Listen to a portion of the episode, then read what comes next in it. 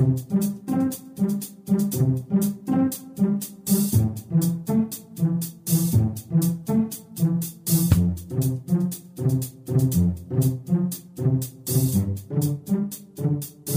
Добрый день, уважаемые слушатели Единой молитвы за мир. Спасибо всем, кто сегодня слушает нашу трансляцию. Сегодня 13 февраля. Давайте посмотрим, что происходит в России и в мире. Весь интернет сейчас обсуждает встречу патриарха Кирилла и папы Римского. Очень пафосно представляется эта встреча, которая якобы призвана остановить грядущую войну и восстановить мир на всей планете.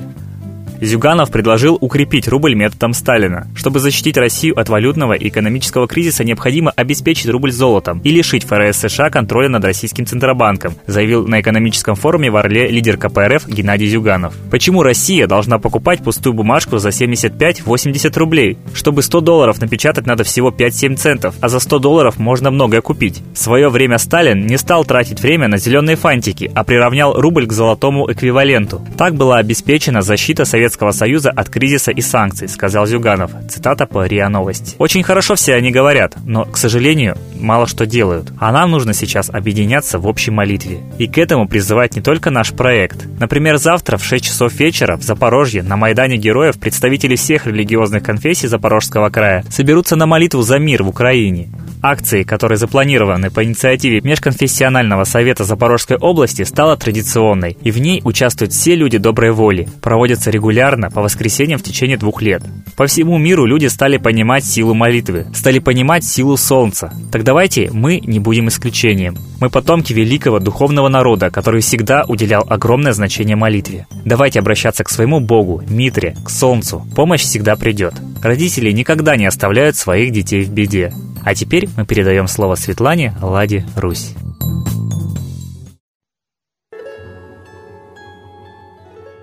Уважаемые граждане России, весь мир следит за встречей патриархом Яруси Кирилла и Папы Римского Франциска и обсуждением злободневных политических вопросов. Я понимаю, что они не могли обсуждать вопросы веры только потому, что веками были непримиримыми врагами, и каждый считал, что он трактует Христа правильнее, чем другой.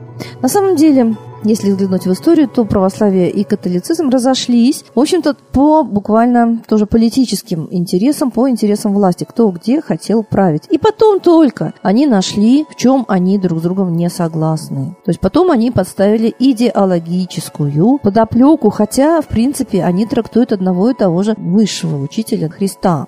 И вот эти какие-то мелочи в трактовке, в общем-то, очень серьезно разлучали, противопоставляли друг другу, и, по вере, они не сходились, не сотрудничали. Могу сослаться на свой жизненный опыт. Мне было очень интересно, как проходят службы в католических костелах, и однажды в Италии я зашла на службу со своей знакомой вместе. Мы были там в туристической поездке. И в конце службы все подходили цепочкой к пастору, и он им в ладошку клал какие-то картонные кружочки белые. Видимо, это был символ прощения грехов или еще что-то. Мы с ней встали в эту цепочку, подошли, получили по кружочку. И потом в этой толпе, выходя из костела, начали говорить друг с другом по-русски. К нам тут же подошел священник, возмущенный, отвел в какую-то комнатенку к пастору. Пастор спросил, вы не католики? Мы сказали, нет, мы не католики. Он у нас буквально грубо так вынул из руки вот эти вот кружочки. И еще взял тряпочку мокрую, вытер наши руки, как вот осквернение было, короче. Вот сейчас они беседуют, как спасти мир, в общем-то, с главой другой веры. Не верю я в их миролюбие. Но очень видно, что происходит объединение одних сил против других. И я не думаю, что реально они друг против друга. Просто идет спектакль противостояния. Мы понимаем, чтобы сделать цветную революцию, нужно раскачать лодку. То есть любое противостояние в обществе, как раскололи Югославию, подняли те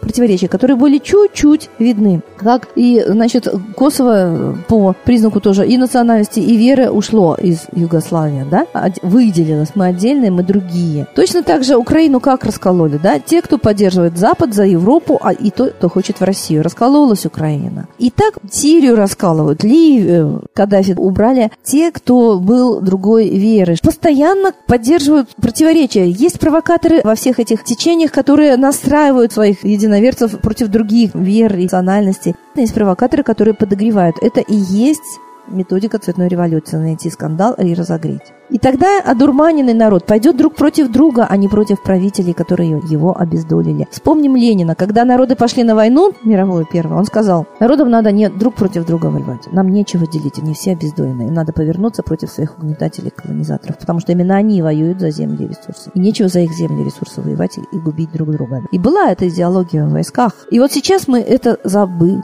Мы видим, как мусульмане ринулись в Европу, а их 6 миллионов, и их настраивают против не просто христиан, а любых других вер, как неверных и осквернителей морально-этических норм, ценностей. Точно так же сейчас объединяется и христианский мир на наших глазах, и наверное, для того, чтобы стать стеной против мусульман. Ведь мы уже это видим. Против турок встают в Германии и встают во Франции. Против мусульман, которые ходят в обществе в паранже. Уже идут столкновения. Снимите паранжу вы в нашем обществе. Они говорят, мы никогда не снимем, мы мусульманки. Да? Они, кстати, очень гордятся своими паранжами. Они не думают, что они угнетены. Нет, потому что их лицо видит только муж. Мало того, они из-за своего забора видят все, а их никто не видит. Их никто и не опознает нигде и никогда. И они открывают, в общем-то, только вот я это видела в аэропортах в зоне проверки загранпаспортов паспортов. Вот они открыли, показались, закрылись и пошли. То есть я считаю, что вот эти противоречия специально подогреваются. Люди держатся за свои ценности второстепенно и не держатся за мир, за сотрудничество, за уважение друг к другу. Именно поэтому меня настораживает встреча, которая как следствие может иметь объединение вот действительно вот церковленных фанатиков против мусульман-фанатиков. Есть очень много действительно спокойно верующих. Но когда начинается массовый фанатизм, их голоса тонут и массовые, панические, эйфорические, агрессивные, любой эффекты, да, вот здесь агрессивный срабатывает, массовый эффект, эффект толпы. И тогда начнется непоправимое, если люди пойдут друг против друга по признаку веры.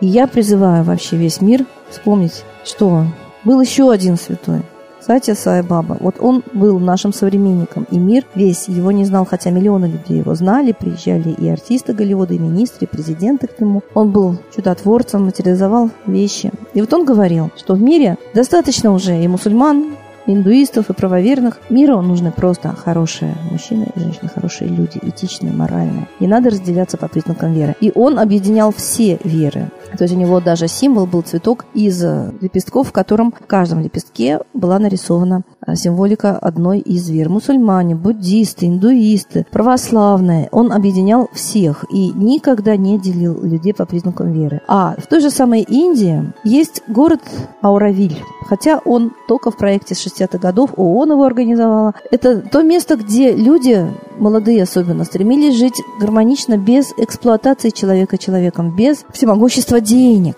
чисто вот равноправным материальным обменом натуральным. И там есть храм Солнца. Это очень интересный храм. Потому что, в принципе, это юг Индии, солнце практически всегда стоит в зените. И это круглый храм, где крыша имеет отверстие, и там практически всегда стоит солнце, и под этим отверстием кристалл, который преломляет вот эти лучи и раздает людям. Там можно сидеть и медитировать. И туда приходят все, приезжают на экскурсию. И вот гид говорит так, здесь нет религии, здесь нет веры, здесь есть только чистое соединение с высшим солнцем, Потому что сами по себе религия – это средство разъединения людей. Вот это мне понравилось а мы объединяем людей. Нам все равно, какой веры человек. Но главное, чтобы он был хорошим человеком. Вот я очень хочу, чтобы вот это движение стать хорошим, моральным, этичным человеком наконец-то развелось в мире, а не тем, который лицемерит, презирает, обманывает, ворует и давит, и продавливает конфликт, мордобой и убийство, в конце концов, потому что современный уровень оружия, он может очень быстро при его применении уничтожить человечество. Неужели мы будем нажимать на эти кнопки и допускать вот такие массовые убийства? Конце концов, каждый имеет шанс оказаться на месте жертвы. Поэтому давайте хранить мир. Давайте людей различать не по признакам религии, потому что изначально любая религия, она говорит о морально-этических нормах. Давайте опираться только на морально-этические нормы, на чистое взаимоотношение людей.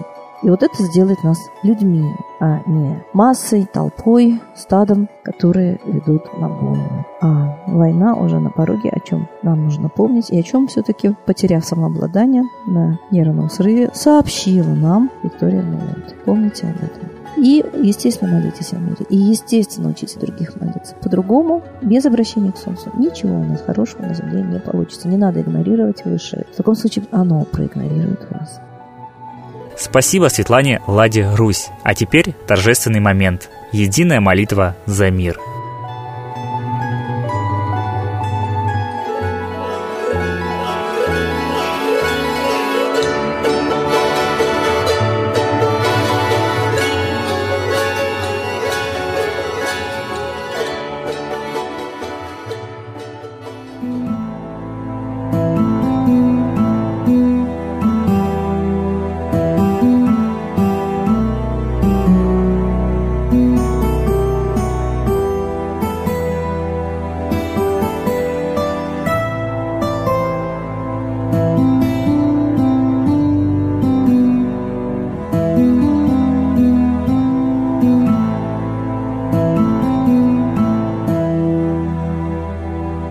Дух смерти и зла над Россией клубится, и заговор тьмы над народом глумится. Поссорить с соседом, живущим в стране, а НАТО, Китай, приготовить к войне. Желтые люди на землях Востока ждут лишь сигнала сразиться жестоко. Землю России считают своей, рвутся в просторы российских полей. Предсказано солнце в российской судьбе, но сможем его отстоять лишь в борьбе. И вера, и сила в пути нам нужна. Не будет могилы, воспрянет страна. Поднимемся гордо, всем скажем о свете и вымолим век золотой на планете. Молим русского Бога. Прости наш народ. Дай нам к счастью дорогу. Прости наш народ. Ра, сожги наши страхи. Прости наш народ. Мы в последней рубахе. Прости наш народ.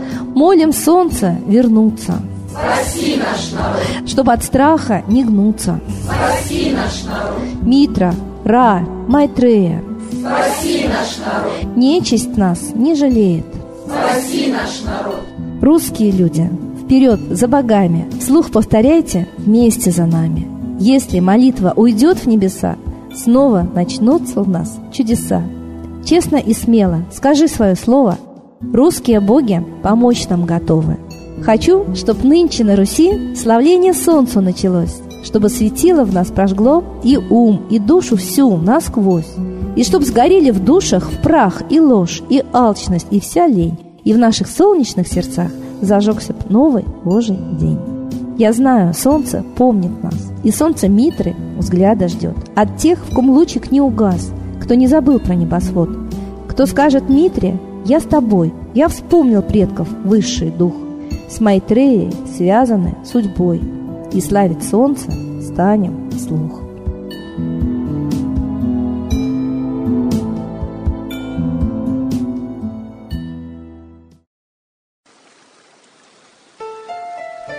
Новый порядок несет сатана. Миру готовы мор и война. Русские боги, спасите страну. Трусости, лени, простите вину. Митра родителем был нам небесным, стал он Майтреей великим, известным. Слышит он русского люда мольбу, помощь нам шлет, коль идем на борьбу. Владыка Майтрея, нам помощь пошли, погибель убрать от планеты Земли.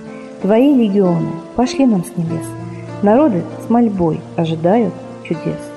Господи, разум народам верни. Вновь наступили тяжелые дни. Снова войска на готове стоят. Снова на смерть посылают солдат. Брат поднимается снова на брата. Мы в эгоизме и лжи виноваты. Верим предателям рода людского. Мир наш над пропастью гибели снова. Полный, тотальный контроль наступает. Карта раба нас свобода лишает. Просим о помощи, молим о чуде, чтобы прозрели и выжили людям.